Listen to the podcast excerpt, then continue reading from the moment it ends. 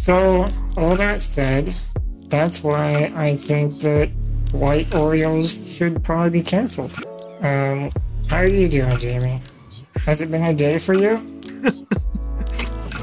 I mean, I think my day will improve after white Oreos are canceled.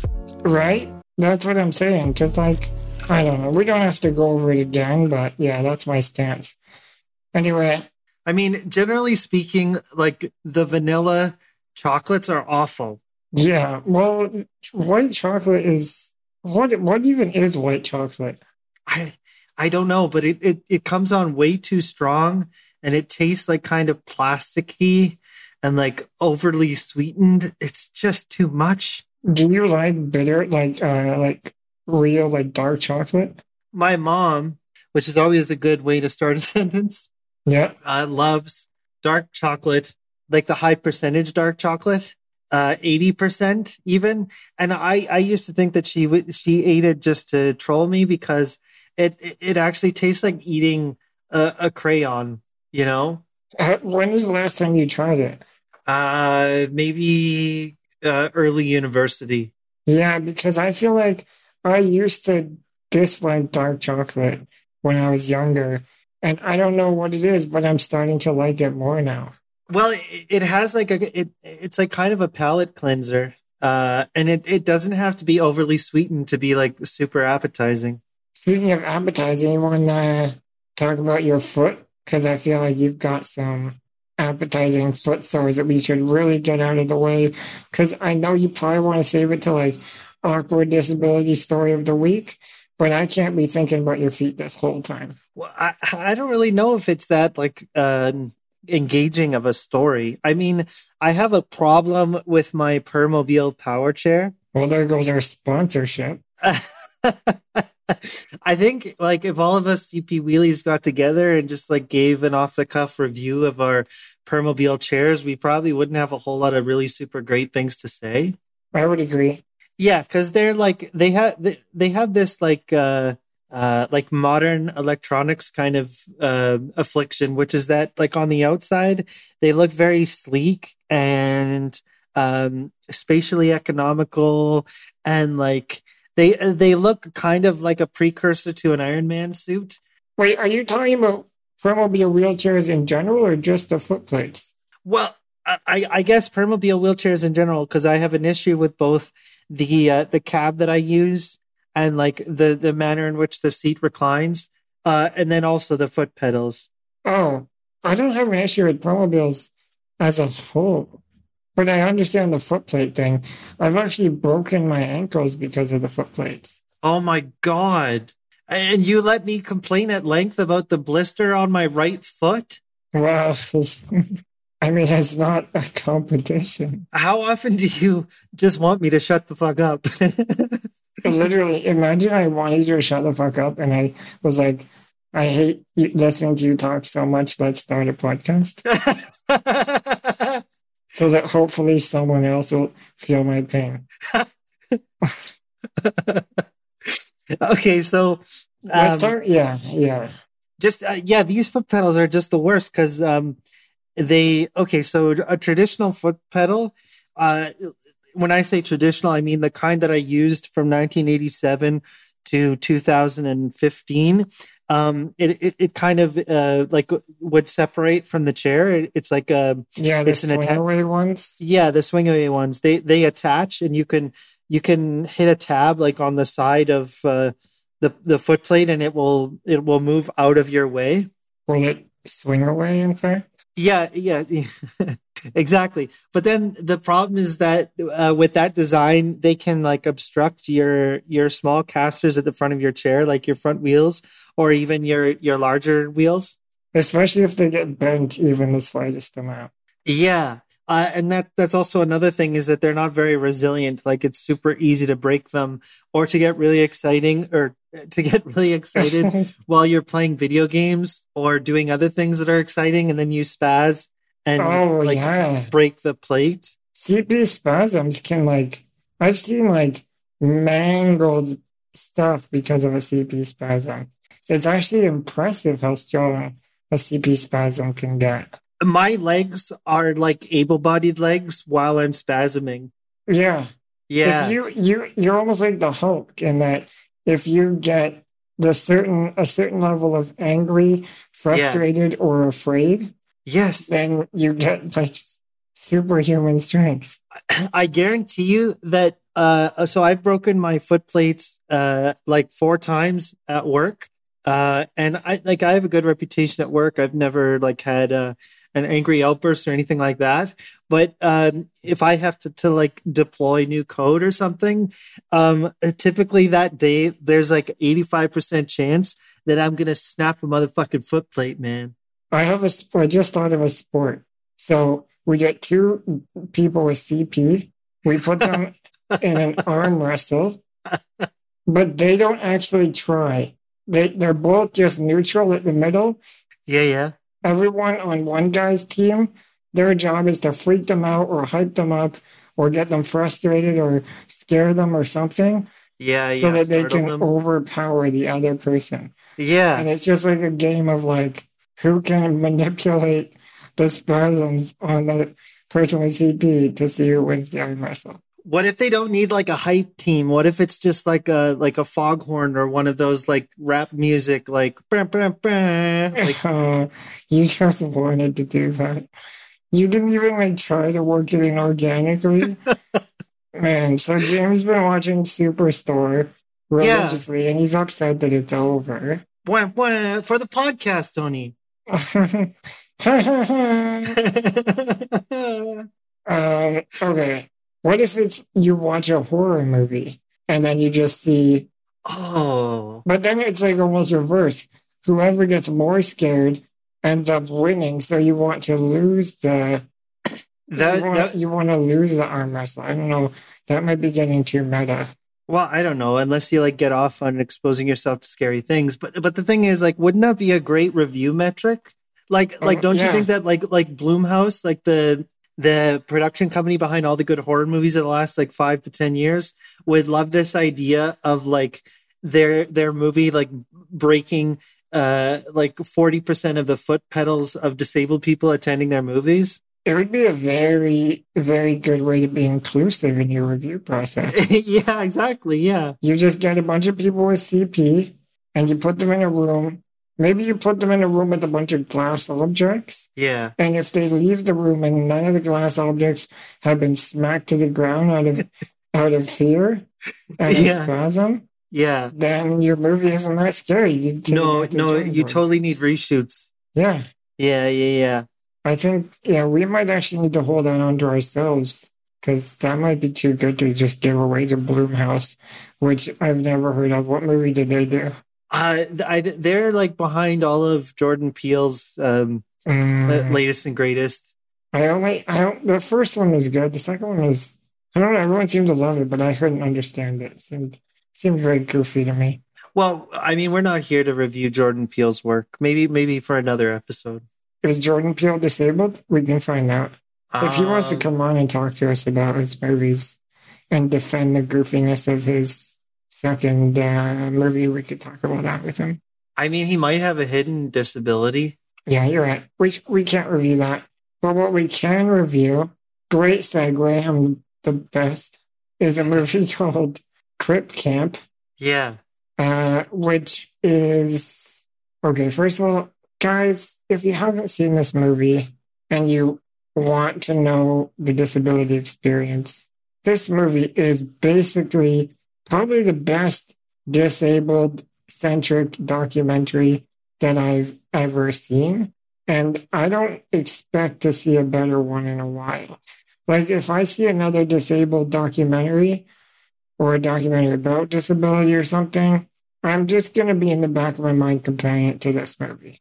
I just, it was so good. I, why don't you, like, what is it overall? So, um, Crip Camp is about a um, a group of disabled people um, who uh, congregated every summer at uh, Camp Jened uh, in the Catskills Yeah, during the 70s. during the 70s, right? Like late 60s, uh, early 70s. And uh, it's about how formative uh, this camp was in allowing them to come to terms with their disabilities and being exposed to a disabled community and starting to have uh, open and honest um, and difficult conversations about the experiences that they were having uh, at that time in their lives. And the average age of of a client at the camp was between, I think, uh, like eleven and eighteen. So they're they're all like young kids, like pre college, and growing up in the seventies. Uh, like the film kind of chronicles the um, early formative experiences of about a half dozen disabled people who all went to Camp Jened together. Uh, and only about the first like act of the film, the first third or so, is devoted to uh, like footage of the camp and all the things that they did there, and uh, the the variety of personalities and the nature of their disabilities and everything like that. Um, but I love that, that how it opens though. Like I love this part. The uh, the camp experience was. You never went to camp, did you? No, see, like this is the thing that surprised me about this movie is that I kind of associate uh, camp with like inconvenience and struggle. Like uh, we never went to my sister and I. Uh, my sister also has CP. Uh, her and I never went to an Easter Seals camp, and I don't know if it was because like it, it, the stars never aligned or my parents like weren't available. I think it's actually well, it would be pretty far for you. The closest Easter Seals camp was like Smith Falls which would have been like I don't know, twenty hours away or something. Probably, yeah, from from Thunder Bay. Yeah. Um, so yeah, I never went to those camps, but also like I, I, my idea of other disabled people when I was a small child was like deeply, deeply stigmatized, and uh, yeah. it, it took me years and years to get over it. So I, I would have probably hated the idea of going um, as a kid. I wanted to distance myself as much as pos- possible from that designation. So I went to one, and it was like the big one. I, I don't even know of any others, to be honest. It's called Camp Merrywood, and pretty sure it's still around, going strong. But I went twice. The first year that I went, I, I was like you, like I, I didn't really know anyone else that was disabled at my school, there were some other people with disabilities, but it was nobody that I could relate to. Basically, like at school for lunch, I would go to this special room where all the other people with disabilities had to go. And I'd have to go there because that's where my person that would help feed me lunch was. And they would feed me lunch, but it was like mayhem. The, the room itself was absolute chaos. And it was like literally there was like people screaming and people like smacking the wall. I remember one time like a guy like came out of the bathroom with like his pants down and like like toilet paper streaking all the way back to the bathroom. There's like poop on the walls. Oh, exactly what you want to see when you're trying to eat your peanut butter and jelly sandwich. Exactly. To the point yeah. where I ended up I ended up having to well not having to, but I ended up choosing to eat my lunch in the bathroom because that somehow felt like the only oasis where I could have some peace. So me and my EA would go into the bathroom and eat lunch in the bathroom. imagine like the backdrop of a toilet feeling more civilized than like the actual place where you're designated to eat. Yeah, it was like kind of quiet. It was like my my little oasis because going out there, it was just it was just nobody that was relatable to me because I was the only one in my school at the time in my age group that was not being taught as well in that room because most people would just go to go to the school, go there, stay there all day, and they would do their lessons there. But I was doing my lessons in class, so like there was just no one to relate to. So I also had a very warped sense of what other disabled people would be. And I had this thing where uh, I'm sure you probably can relate, but basically, I thought that everyone who is disabled if they were quote more disabled than me, or like if they also had a mental disability, then that would somehow reflect on my ability levels. So if I got if I got lumped in with them, I'd feel terrible. Which I mean is is a terrible thing to think looking back on it. But when you're like 15 or whatever, eh, you, your image is so important to you. And so yeah, it was just, I couldn't be, I couldn't get past the idea that people would be thinking of me like I also had, I was also the guy that had toilet paper coming out my butt. And I also enjoyed finger painting with poop because I just couldn't, I couldn't separate the two things. So when I was told that I was going to camp and everyone there would be disabled, I had the same fear.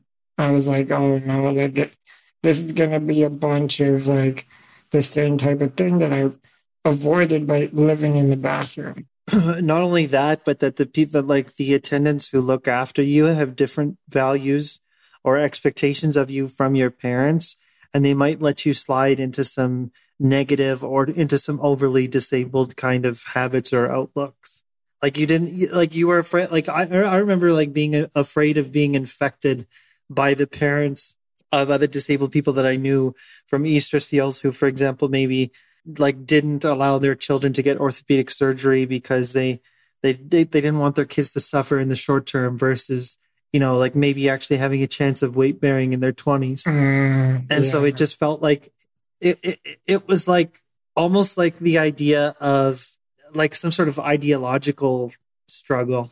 Right. All that said, when I ended up going, it was fantastic. I had a great time because. I realized quickly that it wasn't that these people would reflect negatively on me. It was that, like we talked about, like when you start to realize that you can enjoy the company of other people with disabilities, yeah. then quickly your disability falls away, just falls to the side, or it just becomes like a fun thing to like almost compare and, and you can joke about it and everyone is your equal there, which I really like. Yeah. I mean, it's a testament to this movie that it kind of um uh like it allows you to make that connection with the subjects of the documentary very, very quickly. Um it, it takes almost no time at all to to like the half dozen or so people that the cameras follow throughout the film. Yeah. And I think like I, am trying to figure out why on the fly it it works so well. I, I think it's because like you there are there's like one voiceover per subject and like there's all kinds of footage of these people just like going about their daily lives. Like um the main um the the main narrator um his last name is Lebrecht. I can't remember his first name. Yeah, Jim. Jim, yeah. I I don't know what his disability is, but he's like spina his, bifida. Oh, spina bifida. Yeah, okay. So basically, like below the waist, he um he can't use his legs. Um, uh, all, all his uh all his mobility is in his shoulders and back, and he just kind of like pulls himself along. Yeah, one of the first shots is him like pulling himself up a ladder. Yeah, it's so like badass. He's like a, a, a sound engineer for like a major theater company. Uh, like I think in like uh like Berkeley or or yeah, I think Berkeley. So yeah, so the, like there are shots of him doing his job, which is really cool. And then like uh, he talks about his childhood and um, the much like my left foot, uh, there's little uh, vignettes of him like hanging out with friends and like uh, playing in the schoolyard and just like being a person. Uh, and like, I don't know, he just seems like immediately personable and relatable um, within the first few minutes of the film. Yeah. Yeah, he seems like he took, he seized his life and he had a good life and he just made the best of it.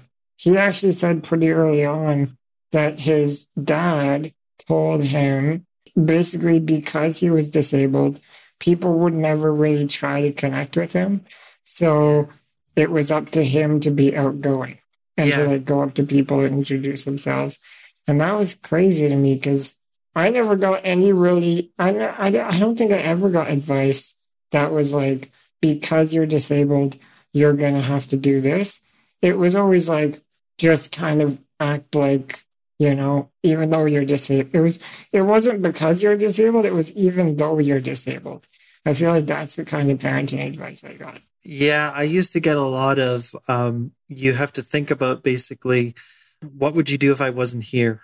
Oh yeah. And to this day that question terrifies me. I'm 32 Yeah. years old and they're still here and I I wonder Yeah. what I will do when they're not. I didn't get that so much as like it was more the opposite. It was almost like my parents were so focused on giving me a quote unquote normal life that I sometimes forgot or overlooked the effects of my disability. So like sometimes I would and I still do it to an extent where I'm in a situation and the way I'm acting is almost like do you do you know like how disabled you are right now? Like, do you know that this might not be a safe choice for you to go out and do this thing? But I think that I don't know. Overall, it has helped me live a, a very full life because I'm not always living in fear of hypotheticals. Uh, I've known you for several years and I don't think I've ever heard you say no to any kind of like hangout or uh, event or situation on account of being too disabled. Yeah, I definitely. Well, I, I also just like trying things and experiencing stuff, so it's hard to get me to uh, turn down something if I actually can do it. Way better than just sitting at home doing nothing. But anyway, do you think that's good advice to be like, remember that you're disabled? You should go out and be super out, outgoing. I think that I, um, in the workplace and in my late twenties, uh, when I lived kind of by myself in the bigger city, like I, I I kind of partied disproportionately and was super um, outgoing and like drunk, and uh, I, I think it was because like I was trying to get out there and trying to like overcome the the natural kind of isolation that will befall you if you are not outgoing enough as a disabled person. Yeah, you're almost overcompensating. Yeah. So you want to be kind of like the life of the party and you kind of want to be entertaining and you want to make potentially uncomfortable and like boundary bending remarks about your experience or the experiences of others or whatever. Like just in the aim of telling people like, you know, hey, like I'm here and I want to connect with you and I have some additional needs, but if if you support me, I will reciprocate and I can yeah. I can reciprocate and I like you may not totally discount me because of that, but like society as a whole kind of does. So I would I wouldn't blame you if you did by default. You know, some hypothetical able bodied person. But then the the good thing about going to a camp like this is you never really feel like you have to overcompensate Yeah. because everyone there is doing the same thing. Everyone there has some disability, and yeah. it's like impossible to find someone. Everyone ha- like you, even your most disabled story to in this group in this setting is just nothing. It's almost like uh, it, there's a chance it could even be embarrassingly um, unremarkable. Yeah, it's it's like you almost feel stupid for complaining about something because you know you can just look around and be like, this isn't a good story right now. we should explain like at this camp there are so many shots of just like uh, of wheelies um like hanging out playing sports uh Yeah. like baseball and like i don't know like dancing and playing music and smoking and drinking. It, it basically looks like um like uh crippled woodstock. Yeah, and it, uh, like just the the logistics of it like the first thing that i i saw or thought when i saw one of those disabled crowds was like how like i want to see a time lapse shot of this like space like from empty to full. And i want to know I- i want to know the ratio of like attendance to cripples because you know apparently a lot of the a lot of the attendants were like untrained uh college uh, college students yeah, that was so cool to me. yeah, I know. I mean, that is does that not essentially just like describe Carleton though? Yeah, but that's what I loved about Carleton is that it really just felt like you're hanging out with your peers, and then your peers are also helping you with your care.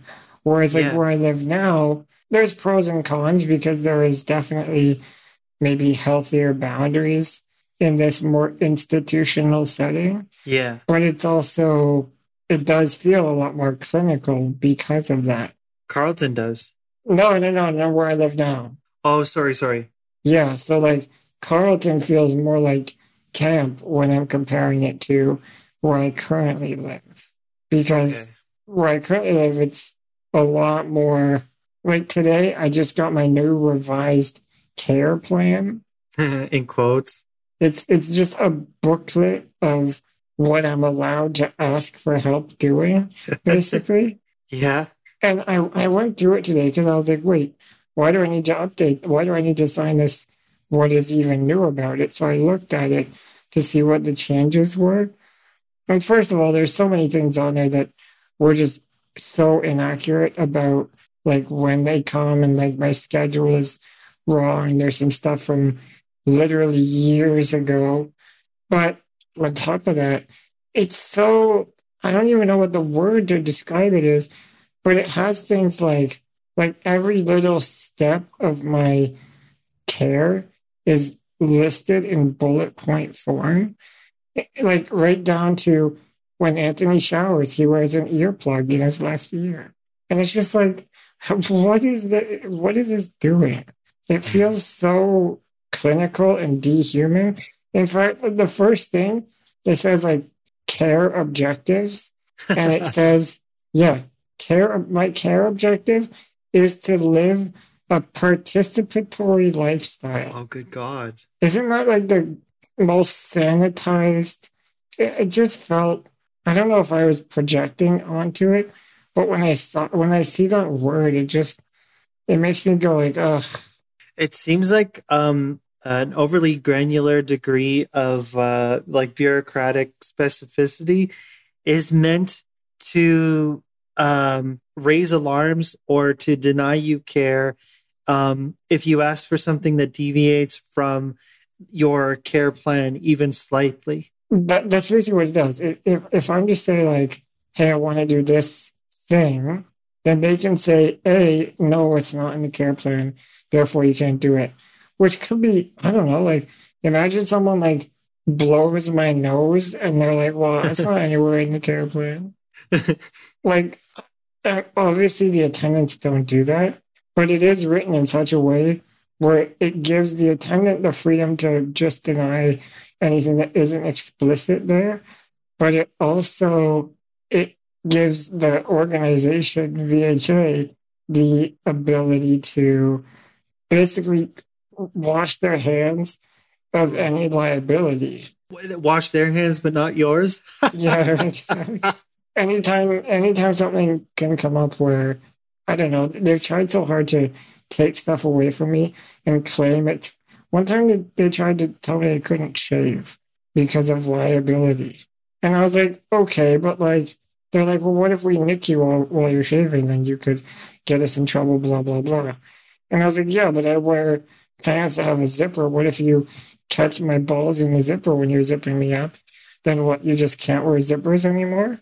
And I, I literally said that to her, and she's like, well, no, I think now you're just being dramatic or something. So, well, actually, they recommend that we castrate you if we can. So, that would be easier for them. Is that an option, or you hadn't thought of that?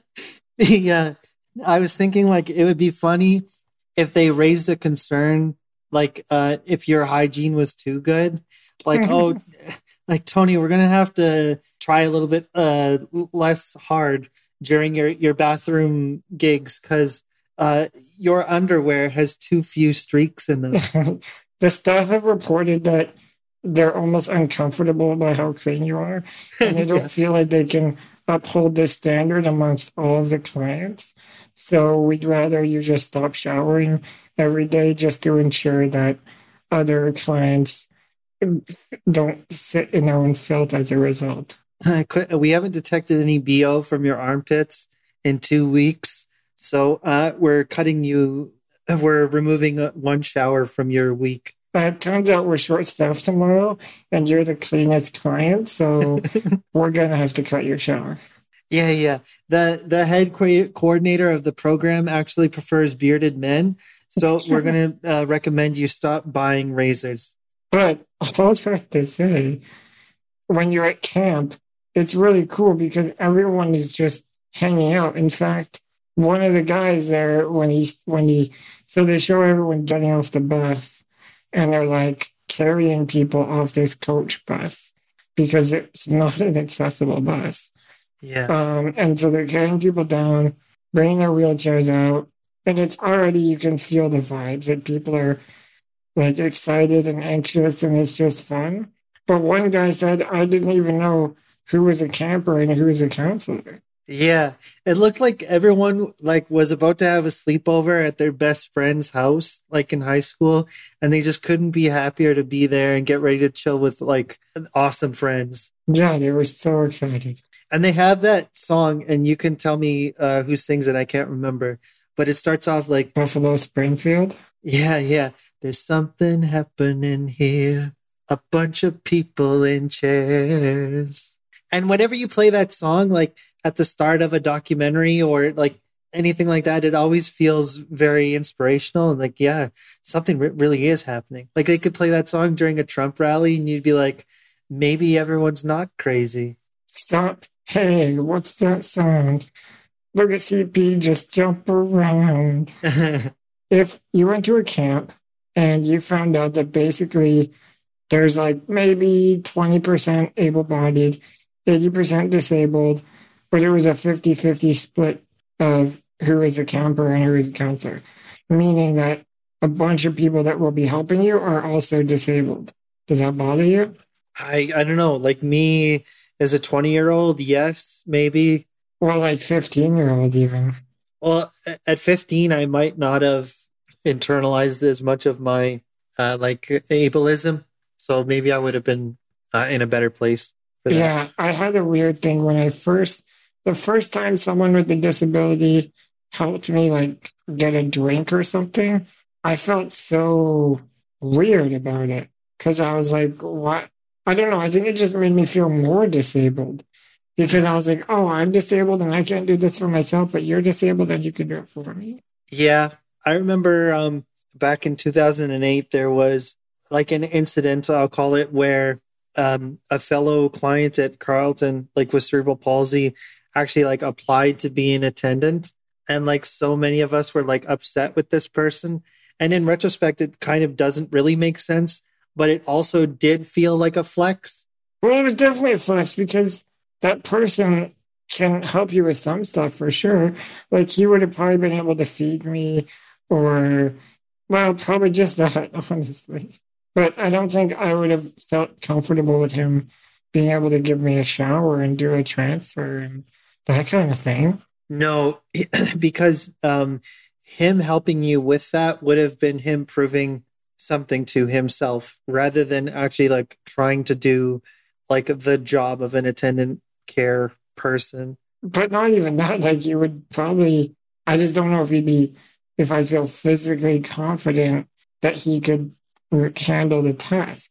I have fully able bodied staff come in, and sometimes I'm like, I don't know if you're gonna be okay with like rolling me around and like moving me in my chair and stuff.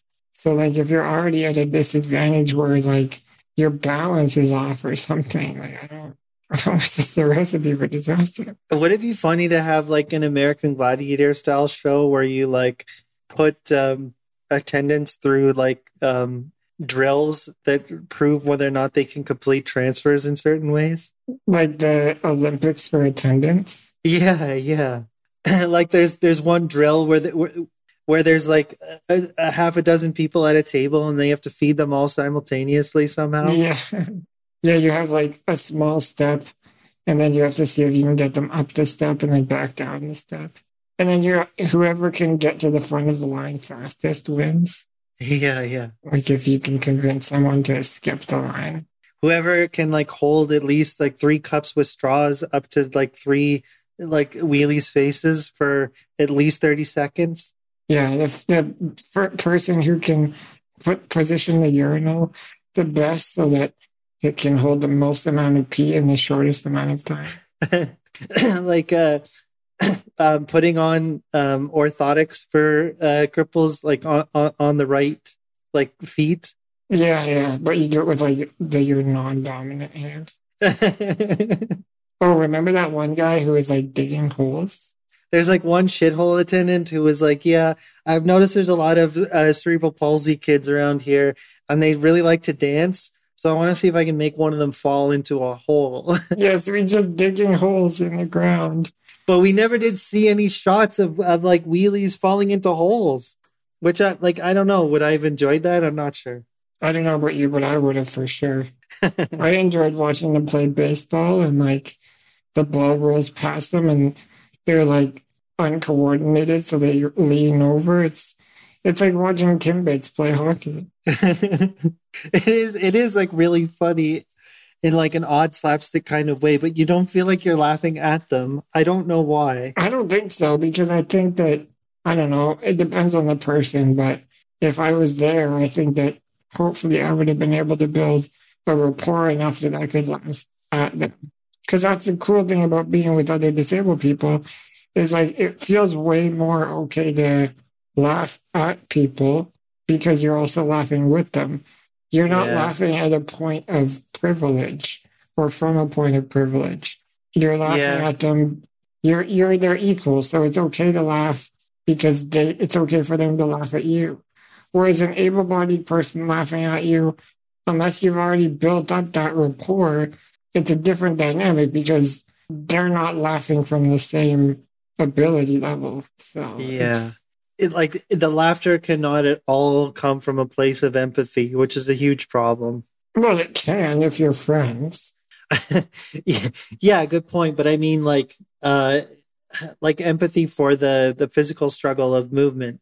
I remember at Carleton, like, I if I was in my walker and I was walking alongside another disabled person and I started running, I there was like a 95% chance that they would start laughing because when you have CP and you engage in any kind of concentrated physical effort with your like non-dominant limbs, aka your legs, um it, it really like you make faces as though you're about to deadlift 300 pounds.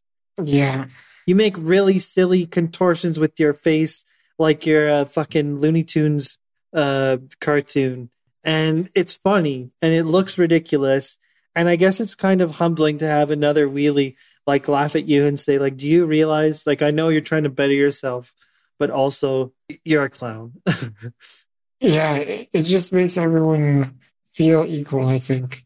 I don't know, it's really hard to describe, but this movie portrayed it pretty well because it does portray how everyone felt so free and comfortable with each other. And it really just felt like they were kind of almost re experiencing life. Like Jim LeBrecht said uh, something along the lines of, uh, in my normal day to day life at home, I never felt like the cool kid. But at camp, I was a cool kid because like the the playing field is level, so you can just focus on being cool. Whereas like his disability didn't it wasn't front and center, you know? Right.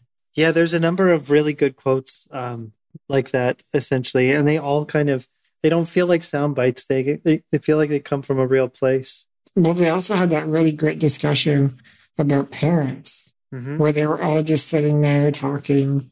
One thing that I noticed when I was watching is that I felt like I'd met everyone before. Yeah. Like I feel like I've met, even though it was what, 40 years ago, 50 years ago? I know. That's one of the most remarkable things is that, like, you're always conditioned as a wheelie to think that now is the best time to be you. Like, now is the best time to be alive yeah. as a wheelie because, like, we've solved a lot of problems that we didn't have the technology for before. And yet, you watch this, this, uh, movie and, like, none of them have cell phones, none of them have, like, dragon speaking software I don't think any of them even have like advanced foot orthotics. I didn't see a whole lot of like walkers or or like there seems to be in the 70s like one style of manual chair. It's all like the like the the nurse Ratched um mental institution like boxy uh, collection of chrome bars and like a leathered back seat, you know, like the really depressing uh, standardized chair. Yeah, I mean, you were just complaining about your Permobil. I know that's so true. Actually, fuck, you're so right. I, I but, but my argument wasn't actually that now is better because this movie is is showing all these wheelies like actually being happy. Yeah, And yeah, like you know, like I've inundated myself with um dozens of documentaries about cults. I, I mean, like there's always like that for the first two thirds of the film where everyone's like happy and like there's all kinds of free love and and sex and drugs and uh, people making gardens and and and, and like self-sustainable little cliques of whatever in these like little utopian spaces. And then it turns out that like someone is like the cult leader is like sexually abusing people or like is like uh, laundering money for organized crime somehow or they own they own three private jets and they have like a dozen children uh, and they're they're obvious sociopath with like sociopaths. But anyway this movie doesn't ever do that. Like i was i kept expecting like there to be some sort of twist like that that you know the all the wheelies were going to sip the kool-aid and there's going to be a scene where everyone dies and it just like never happened. And that's awesome. Well, they didn't get crabs. Oh yeah that's true and they were so proud that they got an std Yeah, which is super funny because they were just they were like just happy that because that is probably the no, most normal thing that could have happened to them at the time because it just meant that they were having sex and stuff and like who would have thought that someone with disabilities could have sex let alone get an STD from having sex. right and they there was like no shame at all like anywhere in that scene No, they were all just hanging out, having a good time. Someone was like singing a song about crabs, and it was it was I don't know. What would you do if I told you that I thought this movie was inspiring? Well, when you say that something is inspiring, it means something different from when, like, an evil-bodied person uh, says that. Why? Because it's so seldom that we actually are inspired by people who face our barriers or something similar to our experience. But does it matter where you get your inspiration from? That's a really good question. First of all, full disclaimer, I used to think like that, and I used to get annoyed when somebody would be like, "Oh man, you're such an inspiration," because I, I don't want to be just that for sure. I don't want to be boiled down to my existence only benefits your plight. I don't want that. But if you can think of a person fully and you're empathizing with the person and your inspiration comes from your empathy, so that you're looking at someone and you're understanding what they're going through and you're comparing it to what you might have to go through or what you're realizing you're grateful that you don't have to go through or something like that. I don't think there's anything inherently wrong with being inspired by that.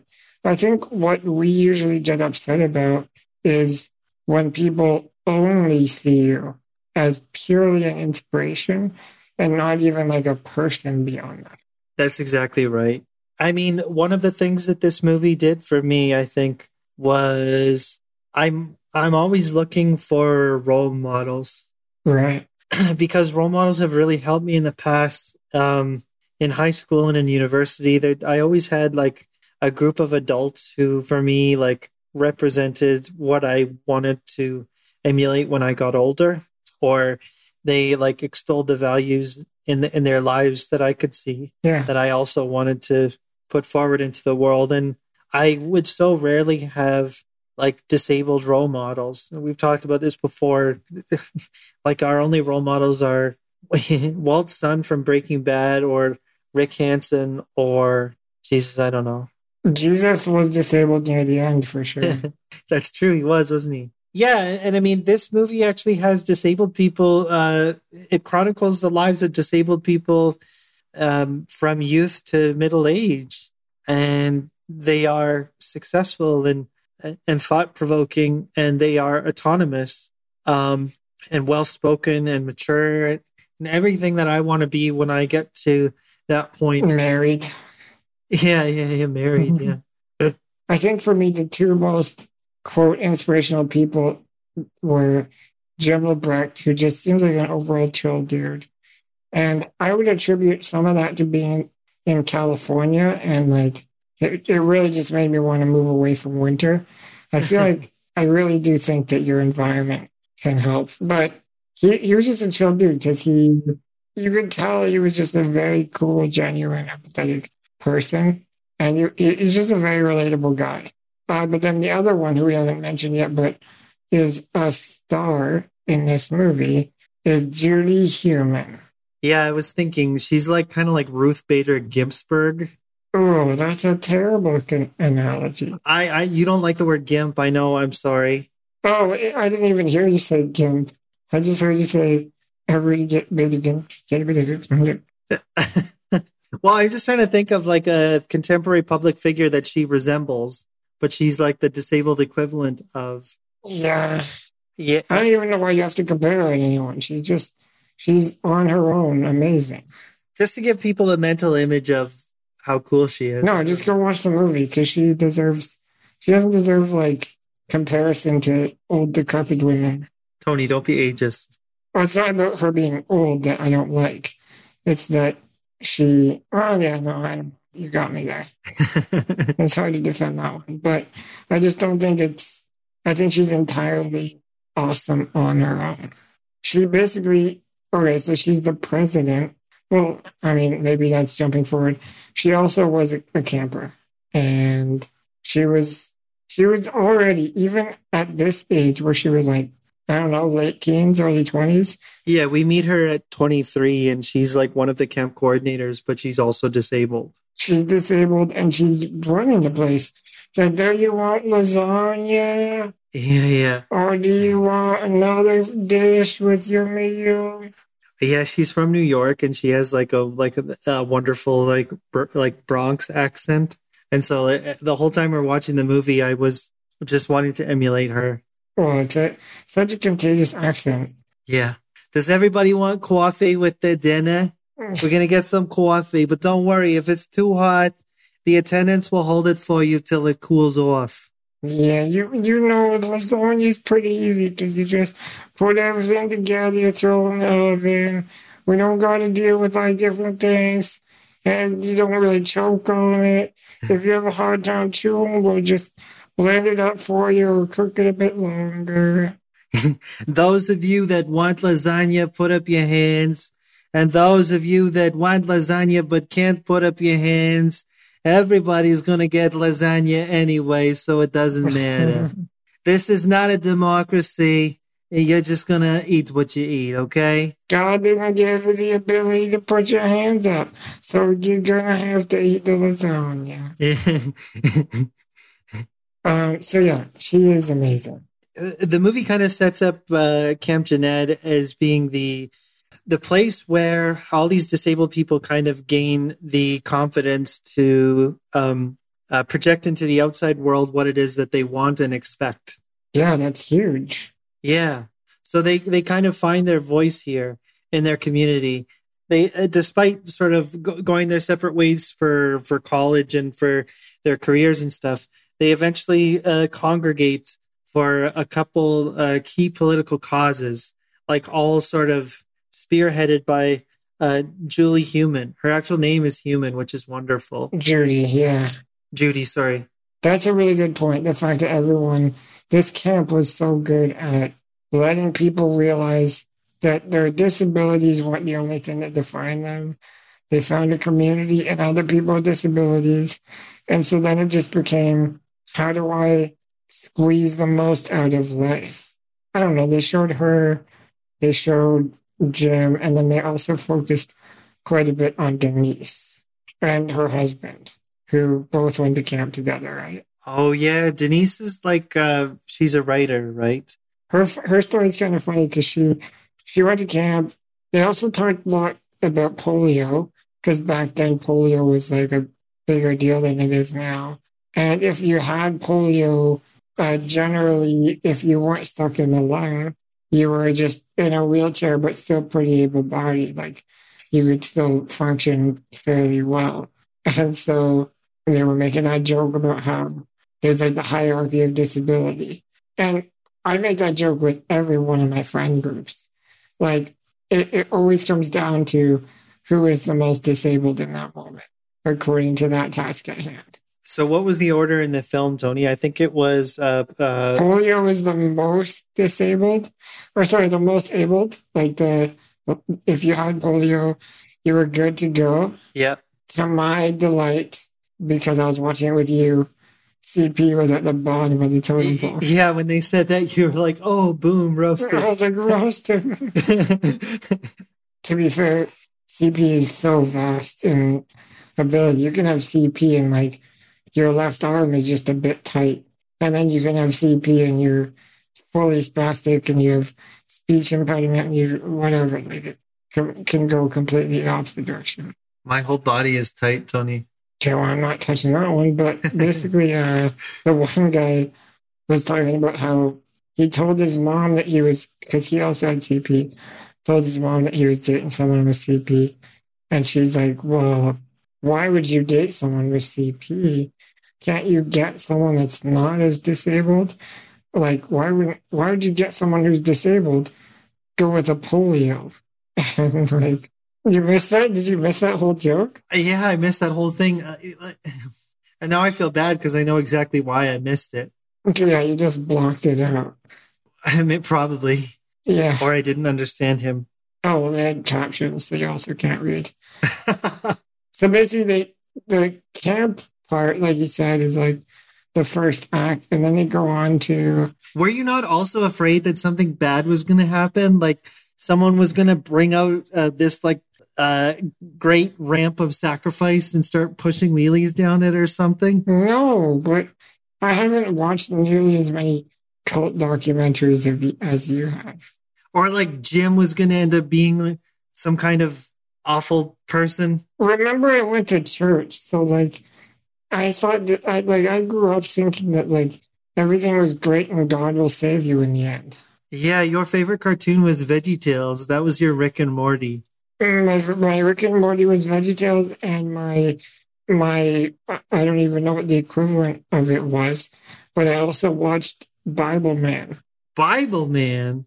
Have I ever told you about Bible Man? Good lord, is is that Batman but with the Lord? Uh, yeah. Basically, it's like Batman meets Star Wars. There's a scripture in the Bible that talks about like the armor of God or something.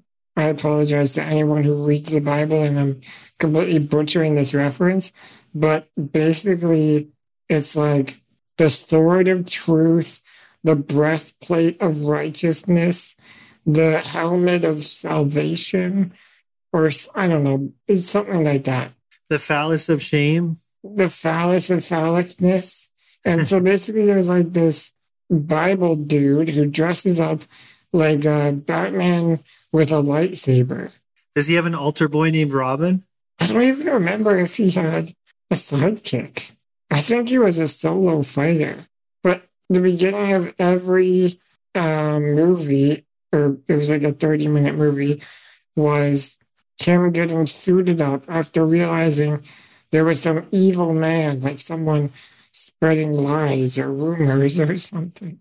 And so it was he would like get dressed up with his uh, lightsaber and it was anyway. I, I'm kind of having flashbacks even trying to think about it. So I'd like to move on. But my, the point is, I definitely wasn't thinking that all these disabled people were just somehow gonna fall off a curb and plummet to their death in a planned sacrifice.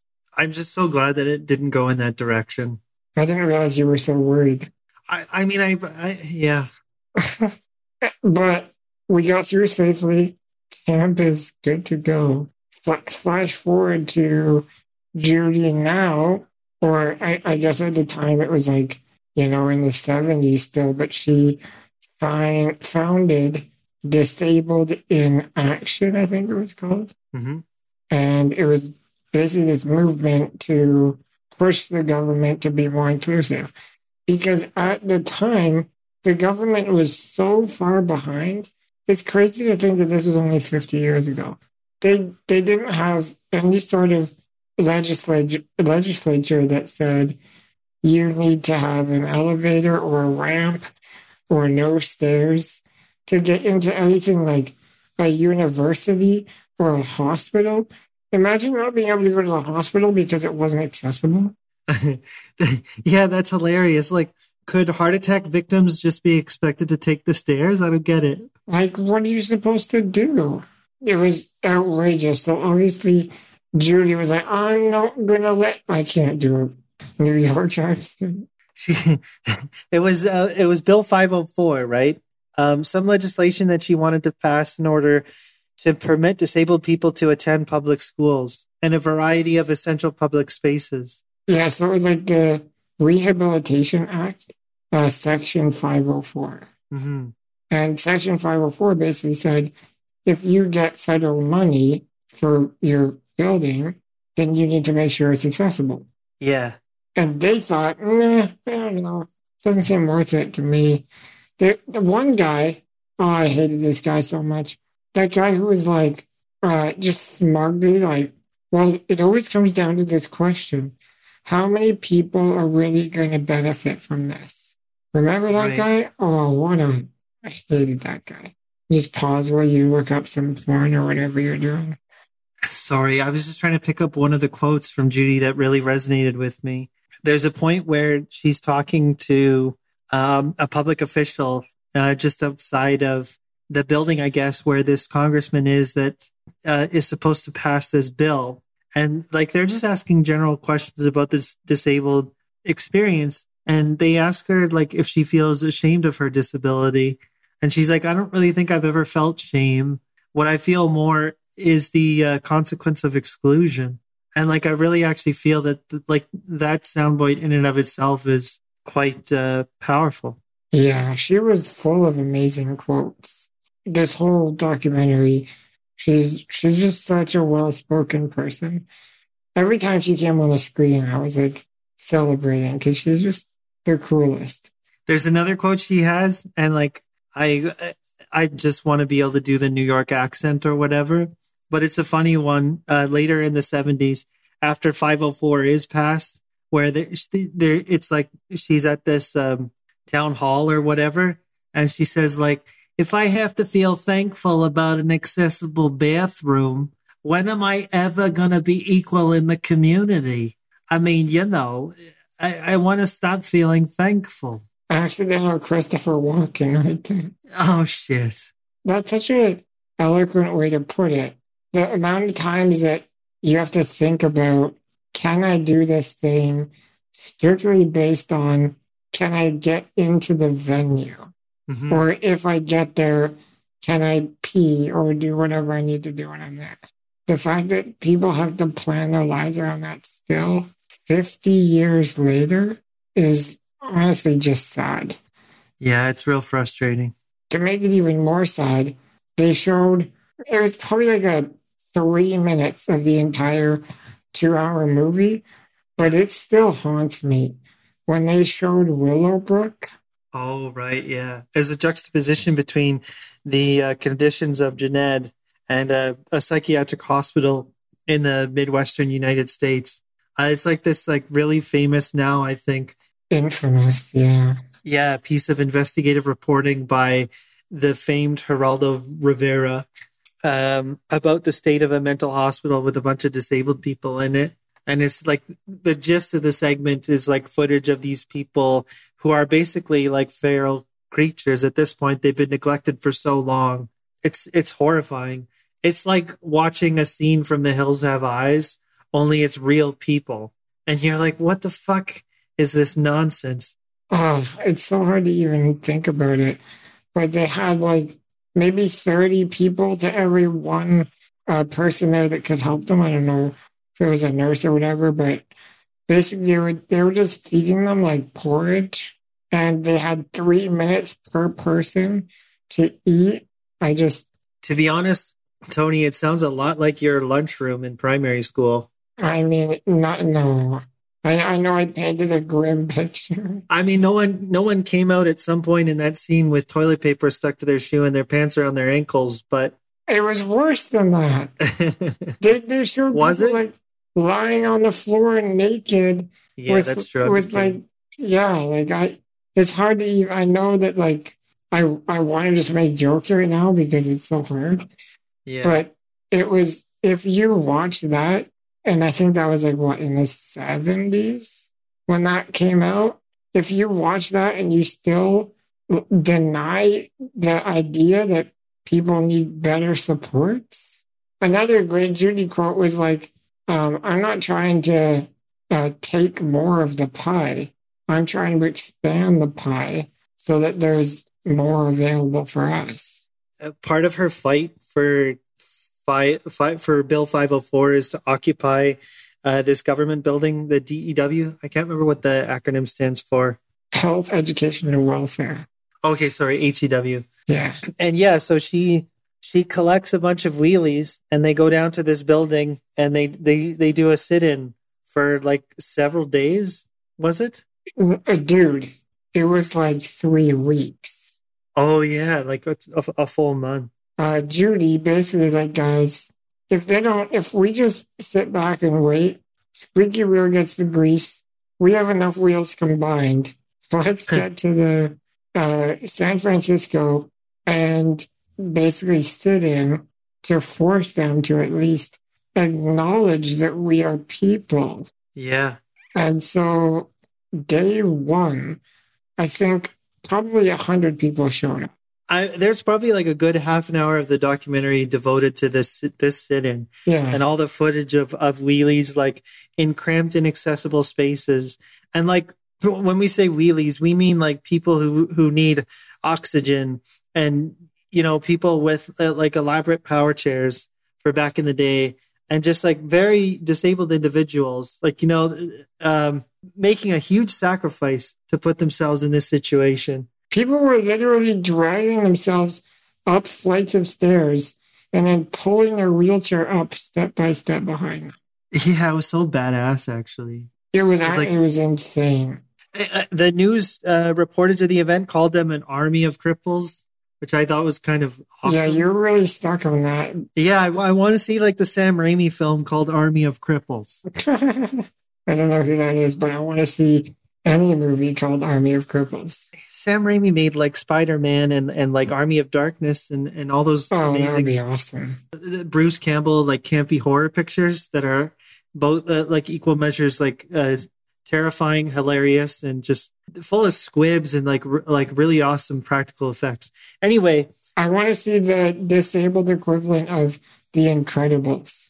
The Incredibles. Yeah, Oh yeah. that would be fantastic. Like one guy's ability is to like mount any size curb. Another guy's ability is like, I haven't really thought this through, but I, ju- I just want to see a bunch of wheelies uh, on the big screen, honestly, in any way. That would be that would be awesome. We should uh, write a letter to Brad Bird and ask him to make the crippled incre- the crippled Incredibles. Why do you keep saying it in French? I don't know because at the start of the Incredibles, there's a, a villain called Bomb Voyage, like like B O M B, and Mister Incredibles has to stop him. And there's a scene where he uh, finds Bomb Voyage in a building or something, and I I just can't like the visual appeal of that villain was just stuck in my brain. I'm so sorry. That's one of the best animated movies of my lifetime. Oh man, I can watch it hundreds of times. People say it has poor politics. I don't know if that's true. I never watch it for the politics. Anyway, I'd love to be able to see a disabled version of that just so we can review it on this podcast. Yeah, yeah. Or I mean, we should write it and then Yeah, let's review, write it. review our spec script together. Okay, sounds good. Okay, okay. But yeah, like, what are some disabled superpowers? Don't worry, if we can't think of any, we'll just edit this out. Well, there's the ability to move your hands. The ability to move your hands. What about the ability to never be late? That's a disabled superpower. I mean, if I saw a disabled person that was never late, oh, you're thinking of it like something that only disabled people can do. Yeah, like I was thinking would- like, what would be a superhero in the disabled community?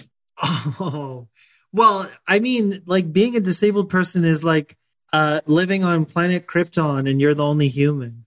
Okay, so what is a disabled superpower? I mean, it could be like getting to the front of any line. Imagine like there was a, a terrorist activity at Walt Disney, but you were stuck in the back of the line. You could easily just get to the front of the line. I'm drawing a blank, honestly, on what the disabled superpowers might be. I am too, to be honest with you. Like, like, uh, uh, asking for help. I got to be honest. I might. This might be a breakthrough, but I don't think there's much we can do that able-bodied people can't do. I don't know if that's a profound thought, but yeah, I'm still stuck on like what would be a superhero in the disabled community, like the ability to take the steepest ramp. I think Judy Heumann would be a superhero in the disabled community. She is a superhero. 300 people, though, eventually ended up at this building. That's insane. I don't think there's ever been anything like it since, except for maybe like the the uh, ADA, the passing of the ADA in the 90s. Yeah, it was crazy because they realized, well, Judy realized really quickly, we can't just sit here for the day and then leave because they'll just ignore us. So we got to stay the night. Yeah. We have to stay beyond like our bodies will typically allow us to stay. Like we have to be demonstrating that we're making a sacrifice. And uh and yeah, like when I cuz I when I think about like even going away for a weekend, like to a friend's cabin where I know there will be electricity and a place to charge my chair and I'll be able to bring my manual chair onto the pontoon boat and I won't be able to ex- like ex- I won't be expected to swim in waters deeper than where I can touch the ground. And someone's going to push me up all the hills and there'll be a way to lift me into the car. Like I still think oh no how, how am I not how have I not accounted for my disability? So if it was like 1977 and I had to go squat in a building uh, with no utilities and uh, uh, also a lot of them uh, engaged in a hu- hunger strike as well. Yeah. So yeah, yeah, it sounds like an incredible, an incredible sacrifice.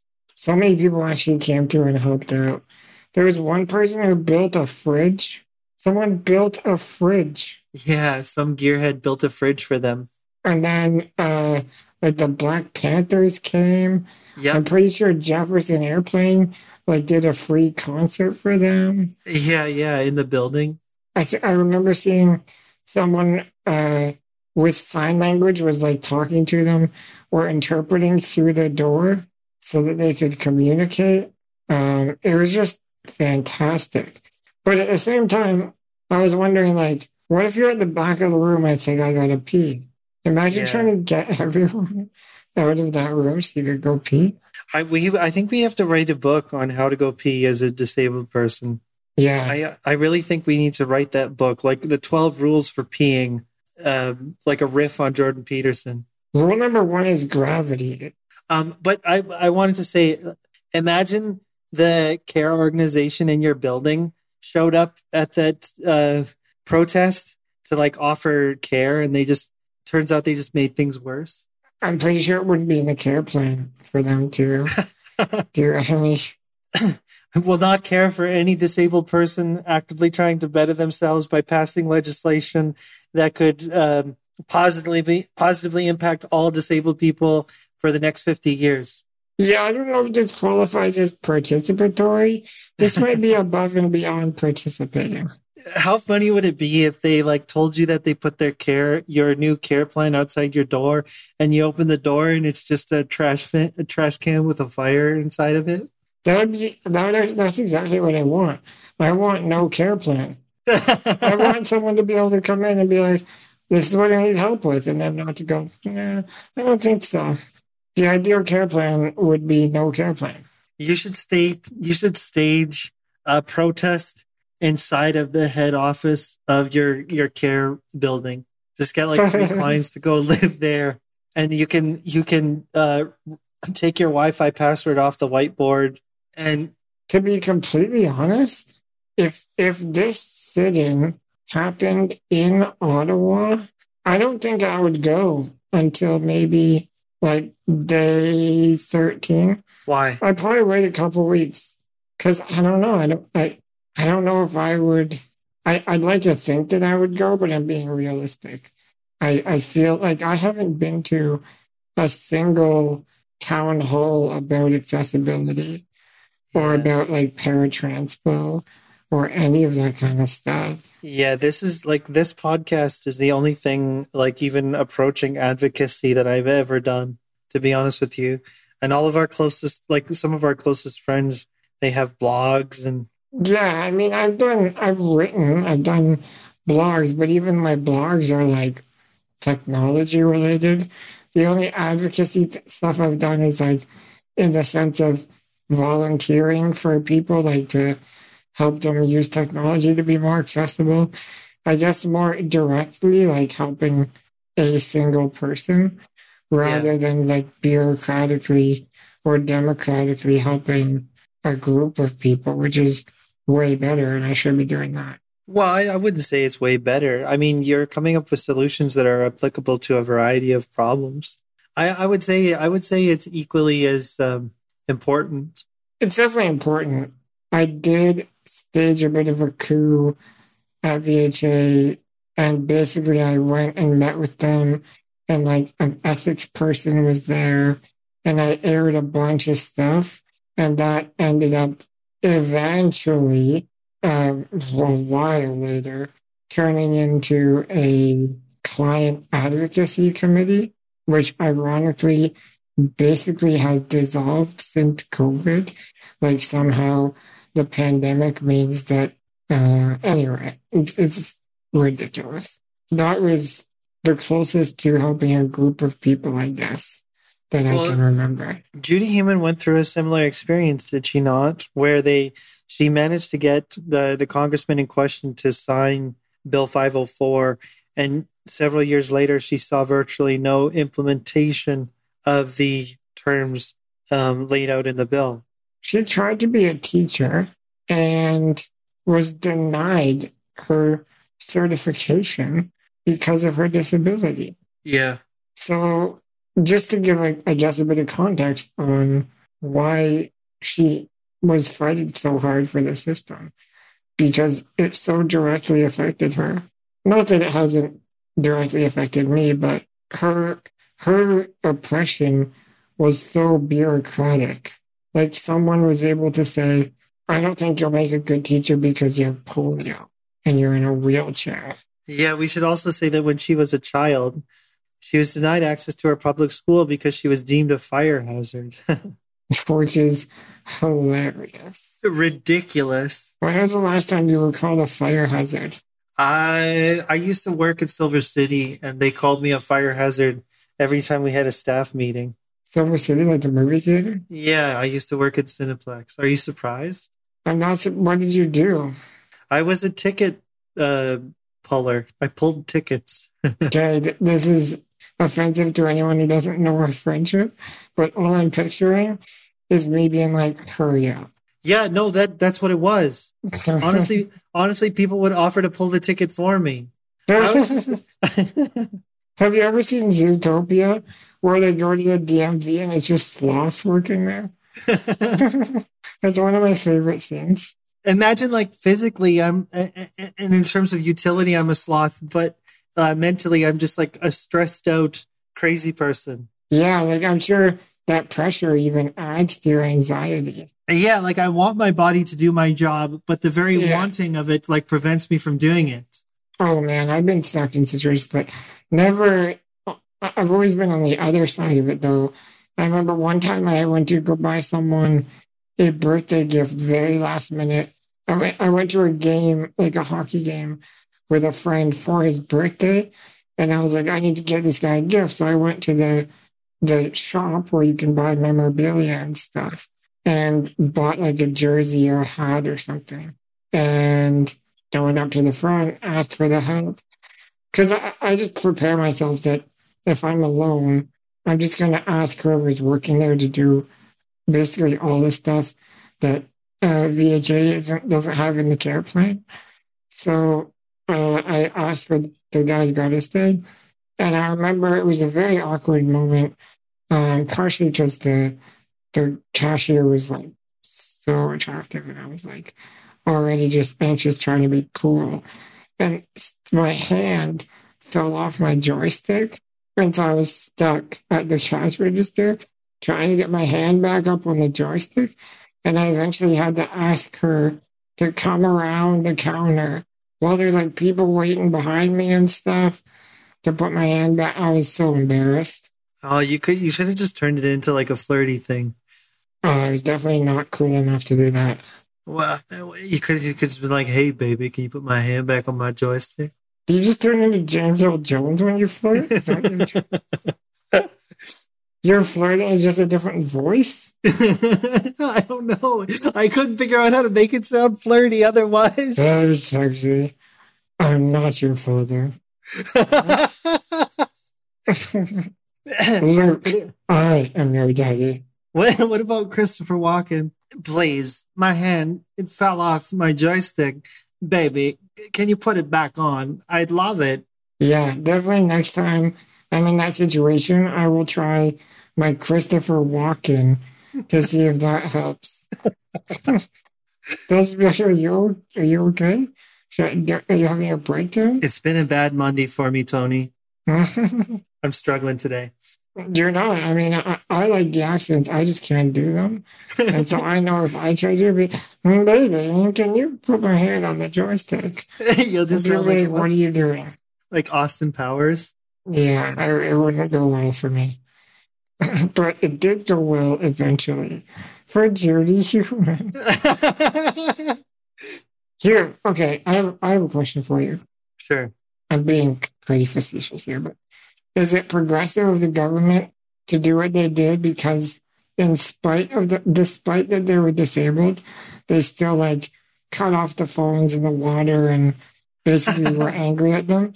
They weren't like, oh, we should, we should at least make their protest accessible. They didn't do that. Imagine they like retroactively like installed more stairs around the building, or they like they like shut down the elevators. Yeah they they took out the wide stalls in the bathroom. Yeah, they like made all the doorways narrower. They had someone sneak in and like steal all the manual chair wheels. they like changed quickly changed all of their voltage to 240 so the power chargers wouldn't work for the wheelchairs. They they changed all the urinals to like narrow spouted beer bottles. That reminds me actually of when one person said that this is when they realized the world always wants us dead. Yeah, which like sounds so depressing. it sounds like something from a Werner Herzog documentary, but it's not. So my mom, Do you want do you want me to read the quote? I'm going to read the quote. Let me read the quote before you tell us that your mom said the same thing to you. wasn't the quote just the world always wants us dead? No, no, no. There was like additional context here. One moment. Are you talking about Werner Herzog or the movie? Do you want me to read it as Werner Herzog? I can't really do a Werner Herzog. He's like, the world doesn't want us around and wants us dead. We live with that reality. So there's always going to be, am I going to survive? Am I going to push back? Am I going to fight to be here? That's always true. So if you want to cause that anger, I call it a kind of drive. You know, you have to be willing to thrive or you're not going to make it with the Germans. It definitely is heavier when you say it like that. Yeah, yeah. Basically, all Werner Herzog documentaries are narrated that way. He could be like reciting a, a, a children's nursery rhyme and it would sound like death. Um, do you agree? I do. I, I feel like you think that, that, the world wants you dead? No, not not consciously, but kind of subconsciously. Because disability is like r- a lot of work. It's expensive. Yeah, there's a lot of fucking overhead. And I just, I'm always worried that the collective compassion of the society I live in is going to fatigue to a point where they're going to be like, all right, we can't do this anymore. Like, I really thought it was, I really thought I wasn't even going to survive Carleton. You didn't think you were going to survive because Carleton wanted you to fail? No, because I didn't, I, I didn't think I could get myself to the finish line. I just didn't think it was going to work out. But that's you. That's not society. I know that's true, but I feel like it's kind of like I feel like our culture kind of imposes that that outlook. Like if you ask other other wheelies friends of ours, I feel like they'll say something similar. That there's always this sense that it's like the care is going to run out. You know, at some point they're going to put a care plan at your doorstep, and it is going to be just the the trash fire. But if if you're dead, then who who will be the next the able-bodied person's inspiration? yeah, eh? I don't think that the I don't even know if it's true because let's look at it. I want to look at it like as okay. First of all, my mom told me this once. Uh, I was in My the mom. hospital. Why? You want to know? Well, my mom. You want to know where I got this wheelchair? Did you start to do the Joker? Is that what you're doing? I almost did it. Yeah, sorry. Go ahead. My mom. you want to know why I have scoliosis? My mom told me. I'm not doing the Joker. that I was gonna die. Yeah, that's a different story. She told me that uh, because I was in the hospital for a while and they were basically struggling to diagnose it. And her synopsis of what was happening wasn't that I was just stumping them, it was that they didn't want to figure it out because it would be easier if I died. Like the doctors. when she said that, did she say it matter of factly, or did she say it she like, no, she with said it like not with tears, but like like almost like I'm sorry, but I think this is the reality. It'd be funny if she was just like slapping the phlegm out of your chest and like jovially relating this anecdote with you. Like, yeah, they just they wanted you to die. they want you to die, but I'm here with the ironing board. this is what's going to save you. Uh, so I've I've thought about it, and I don't think that they want us to die. Because, okay, I get what you're saying. Like we are expensive in terms of like you know yeah, it takes, but I I don't think that we have any shortage of compassionate people and people that want to help, but also people that want to learn, people that want to include people, and I think I don't know, maybe I'm just being a dreamer, but diversity is so uh, helpful to society.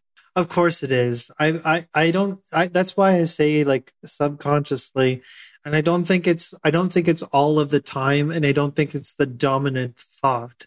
I just feel like it kind of hangs there like something we occasionally think about but never acknowledge. That it that it would there would be less suffering or that it would be easier, which is why we have films like Me Before You, which we will eventually review Yeah. but um I, I it's a thing but it's not a thing that we should that we should respect or like really fully acknowledge as valuable maybe you can acknowledge it as like motivation and just because if you're contributing in a meaningful way to society, then they of course don't want you to die. and that that definition of meaningfulness is rather sick anyway so who cares That's true. Yeah, very true. Maybe I just don't want us dead. well thanks tony uh, fast forward to day 11, where they were so spineless about the fact that 11 days in of people with disabilities of all kinds basically sacrificing their lives.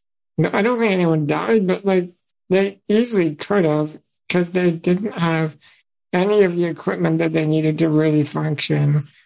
You could see footage of people giving them like stretches on the floor because they'd just been sitting in their chair for like a week on end. Uh, it was it was insane, and the government still sent a representative to just to hear them out, basically. And he looked at all these disabled people, realized that he'd probably been sent there to be like, "Sorry guys, it's just not economically feasible," and try to convince all these disabled people that they were being entitled or not thinking about the full story. And then he saw all of this and ended up just locking himself in an office to avoid the whole thing. And they yeah broke down his door and, you know, like forced him to look. Judy Heumann again is just the best. She basically forces him to like, look at us, do what you gotta do, come here and say what you gotta say. But he was like nodding his head, and she's like, I'd appreciate if you didn't nod your head uh, as if you understand when I know full well that you do not understand what we're really talking about here. Yeah, like he couldn't, even if he wanted to. Yeah. And so that was like day 11. Uh, I don't, the, the timeline gets a bit fuzzy for me here, but it, I think it was at the 23rd day, uh, they end up signing the, the bill, right? Yep. And then um, uh, the oncoming administration in the 80s, like uh, Reagan wants to veto it. So there's like Yeah. another round of, I guess, petitioning to make sure that it doesn't. I don't even know the terms here. But there's basically like Judy has to fight all throughout the the last third of the film to keep the legislation that she fought for in place. Yeah, they tried to repeal it, Yep. which is nuts. It's insane. I don't know, fast forward shot in 90s, the Americans with Disabilities Act is signed, which is fantastic. There were shots of people climbing up stairs, pulling their wheelchair up again. There was this one kid who was the best. He was like, I don't, I don't remember if it was a guy or girl, but they were like, uh, like if this takes me all night, I'm doing it. It was- Yeah, it's like a nine year old kid yeah. like with CP, who looked like they had pretty decent uh, mobility in general, but uh, like a lot of strength. They were just like pulling themselves up, planking up the stairs like a Rocky, like the scene in Rocky. yeah. It's like you feel like like Gonna Fly Now should be playing in the background. It's pretty cool. It was awesome. Uh, it was also devastating to think that that kid hadn't even been born yet when Judy had to go through all this stuff for the first bit. Yeah, And they're still having to climb up a flight of stairs at a government building. Uh, so the world is moving way too slowly. But overall, fantastic movie. They show some clips of like the camp now and some of the people now. I don't know. Is there anything else that we missed? Well, I mean, one of the um, parts of the film that I really enjoy is how they repeatedly cut to the couple with cerebral palsy who Yeah. are now in their 50s, uh, 50s and 60s or whatever, and they've had full careers. Like this one, the the woman who's an author um, got a master's in human sexuality, and she has such like a, a great sense of humor. It takes her a while to to speak, but everything that she says is quotable. Um, and her, her husband's the same way. And, you know, apparently they had kids together, which is like so reassuring in a weird way. Like, it kind of made me like want to cry. What else? Um, Well, yeah, that's a cool, that's a good point. They showed the kids of a bunch of the different uh, people, like the people that they were following throughout the movie, mhm. and it was so cool to see. Kids are always unfailingly unjudgmental, Yeah. and you could tell that they just love their parents because of their parents, Yeah. Like totally revered them. and probably also hate them for the same reasons. Yeah. Yeah. And that's awesome. Like, uh, I've never even seen that before, honestly. yeah, it was it was really cool. I always make the joke that I'm afraid to drive my chair around like small children because I don't want to get them caught in the wheels. I've had small children almost purposely drive themselves over. Yeah, like that that that fucks that fucks with me so hard because it Yeah. could so easily happen and I would not intend it and I would just say would I would I would carry it with the rest for the rest of my life. I dropped my nephew once, I remember. He was like probably, I don't know, less than a year old, I'm guessing. I Yeah. don't quite remember. But uh, my sister in law like put him on my lap and positioned him in a way where I, I guess everyone, including me, thought he was secure. And then like took a few steps back to take a picture and he moved and just like rolled off my lap. I mean, yeah, uh, power chairs are way more harmful than like your standard like um what am I trying to say? Manual chair. No, power chairs are much more hazardous to children than like your your standard set of playground equipment. Yeah. So yeah, if you're a wheelie and you manage to raise children without killing them, you're amazing. Yeah. I mean, good for you. This movie, like, I don't know, it's, I didn't really leave it in like a funny, goofy mind space because it's, it was really just a great movie, uh, a great documentary. I really hope people watch it. If you haven't seen it, I mean, it's it's been out for a bit now. It came out like a year ago. I guess it's like not very good. Like I would typically label it like not very good cinema. Um, if the forward thrust of most of your film is like, will the legislation go through? You know, like that's not a very good hook. But like the movie itself, there's so many feel good elements of the film that are so well sustained, and the portraits of the lives of these people are so like believable. So what you're saying is you had a hard time watching 30 minutes of of people uh, waiting and sitting in on this 504 bill, even though it took them 23 days. I well, no, I like that's obviously uh, interesting, but what I found more interesting was just like the individual wheelies that shared the screen. Yeah. I just wanted to see them succeed. Yeah, well, that's one good thing that, that the movie did really well is it was very humanizing. The whole movie. Yeah, it it was Judy humanizing. It was Judy humanizing. Sorry, Tony. Oh. Do you want to say it again in like one of your impressions? Would that make you feel better?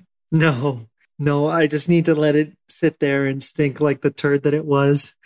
Shout out to Barack and Michelle Obama for producing this thing. Yeah, as uh, whatever their production company's called. Do we have time to play some uh, wheel breakers? Do you have one? I do. All right. Um. So, would you give up your disability uh, if you could only have one orgasm a month? But you can still have sex and you just don't orgasm? Good point. Yes. That would almost be better. Because sometimes it's like that moment right before that's like the best part. Like when you orgasm too soon, it's like, oh man, I wanted this to go on longer. But if I'm not ever going to orgasm, yes. Wouldn't I just become like a porn star? You don't think porn, porn stars orgasm? Well, I'm just saying, like, it would be easier if you could, it, it essentially last forever. But I guess maybe it would, would you just be constantly blue balls? Yeah, that's what I'm saying. Yeah. Well, that it, is a disability for It sure. would be like right on the precipice of like cel- uh, being um, celibate. Uh, once a month? That's only 12 times a year. Yeah, I know. I don't know. Like, I want to say yes. Okay. But that doesn't seem like very many times. Do I have the urge, like, to do it, but I just can't? No, you have the, well, yeah, you have the standard amount of urginess. So my sex drive doesn't go down. No, of course not. But does my sex drive go up because I'm like constantly waiting for that time? Is it the same day every month? Your whole life is like no nut November except for one time a month. Yeah, I can't even make it to November ever. That's what I'm saying. Yeah, I don't think so. But but I'm still thinking about the possibility that it would just make it easier to perform because like is it that you you physically can't or you're not allowed to? No, if you if you if you do it more than once a month, then you are disabled again. Forever? Yes. What what, does like a wet dream count? No, because that wasn't your fault. So nocturnal emission, you can stay on your mission. yeah. But hand on the clock, rewind the clock. Yeah, absolutely. Right. Okay. Coctor Seuss. I don't know, man. I think I'd rather have more than 12 shitty disabled orgasms. shitty. oh, man. I wonder if Judy Heumann has any solutions for that. I don't think that's really her realm. All right, I got one for you. Uh, sure. What if I could make you able bodied and uh-huh. I could make all of your disabled friends able bodied? Uh huh. But all of your able bodied friends then become disabled. oh man, I do it in a heartbeat. just to spite them? No, no, like I just like even if I could just have that for like uh, like like a month. No, no, it's it's like there's no turning back. No, no, no. Listen, listen. it's only for a month, but they think it's forever. No, it is forever. Okay, okay, fine. Okay, if it's forever, then that would be mean, and I wouldn't want other people to suffer. Of course, fine, of course. I mean, you've gone, what, a quarter of your life? What if I just say it's for the next 30 years? Uh, oh, For the next 30 years, all your able bodied friends are disabled. And then after 30 years, everyone's able bodied. so they they they retire. They retire able-bodied. Yeah, like they just have to experience it for the next 30 years of their life, which arguably is probably harder for them because like they're already aging and like all that. I don't but know, man. They've, they've already been through their formative years It depends. Like able-bodied person. if they have an office job, like at least eight hours of their day are not going to be that much different. Right. Well, peeing. Well, yeah, but they can get over that. Come on, like then. Yeah, but you know they're going to be texting you every time to try to remember how to do it. You're going to become their mentor. You Oh, might even become their attendant. oh God. because they're gonna they're gonna be like, well, first of all, you did this to me, so you owe me, and then we haven't written the twelve rules to peeing yet, so like they're not gonna have the guidebook. No, you know what would happen? My coworkers would start using their their programming brains to solve wheelie problems, and they would be that much more incentivized to help me. But you're already disabled, or you're already able-bodied now. What? I'm able-bodied and they're cripples. Yeah, every all of your disabled friends become able-bodied, Okay, and then all of your able-bodied friends become disabled. but then the old switcheroo. But then there's too many. That would make too many disabled people in Thunder Bay. That would be hard for them. Yeah, no, I would do it. I would do it. I'm sorry, able-bodied friends. Right, that would be hard. To, uh, that would be hard for them. Yeah, I'll do it. Yeah, I'm gonna do it for sure. Because like they'll just whatever. They'll work till retirement in their jobs, and that they probably their disability won't affect them that much, except for the nurse, my nursing friend. He'll be he'll have a tough time. Have you ever had someone say to you, uh, if I could take your disability, I would? Or like if I could just if I could just cough for you, I would, or if I could just do that thing for you, I would. I was about to say just my mom, but I shouldn't put the word just before it. My mom has said that. And, Yeah. you know, believably, And now your mom will become disabled. I don't know, I wouldn't want that for her. She's had a rough, uh, a rough, my mom, yeah, no. What if you can choose five people? 100%, yeah. Yeah, you be able to pick five. Oh, yeah. Would you just pick your least good friends? No, it wouldn't. No, no, no. I, would pick the friends that I think would take it in stride. That's a wonderful wheel breakers. God damn you. All I could think about was jizzing.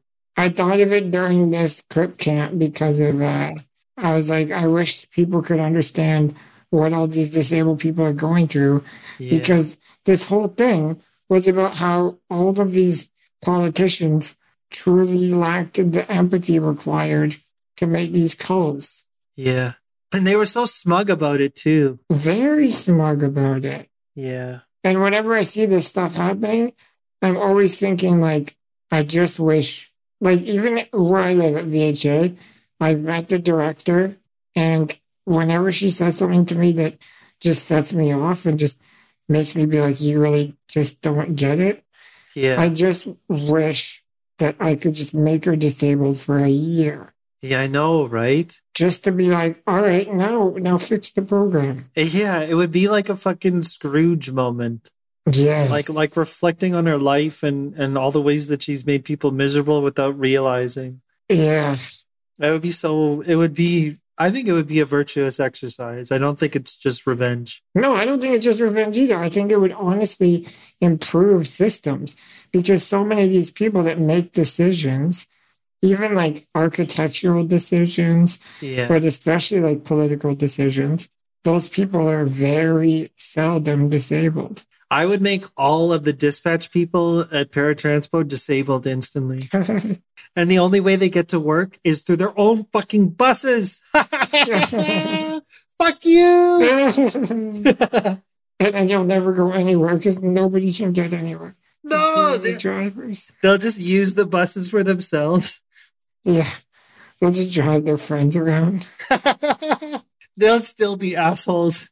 I bet you a lot of the, if we made that wheel breaker and we post it to the entire world, there'd probably be so many asshole dis- asshole able-bodied people after because there'd be so many people that like live with spite. Yeah. I can't I can't pass judgment on them because I don't know if I would be one of them to be honest. Yeah, I don't know either. But uh, there'd probably be part of me that would be like, that's what you get. You think that's hard? Imagine what I had to go through. You're only on year one. Try 30, you know? Yeah. Try going under the knife Yeah. and recovering the way they Yeah. told you to. Yeah. So should we call it there? Let's call it there. Well, I just want to, I feel like we should end it with like a song or something dedicated to Judy. But yeah, you clearly have something in mind. I do have something in mind. It's completely uninspired. It's an original tune. You've definitely never heard anything like it before. So let me just try it out, okay? Is it the sound of Andrew orgasming? I would not dedicate that to Judy. I respect her way too much. Yeah, that's true. Sorry. I just that sound was so funny. I, I've I've written a song. It's called "Hey Judy." It goes a little like this: Hey Judy, you're so badass. if we're disabled, you make it better. Remember when you fought for all of our rights, so we could use an elevator. Vader, Vader, Vader. Completely original tune. Yeah, wrote that myself. that was amazing, Tony. Thanks, man. You take a sad crip and make them happier. Remember those 23 whole days when you sat there and just got madder. Uh, yeah, so thanks. Embarrassing. Wonderful. Take care, everyone. Bye bye. Until next time, Grateful's out.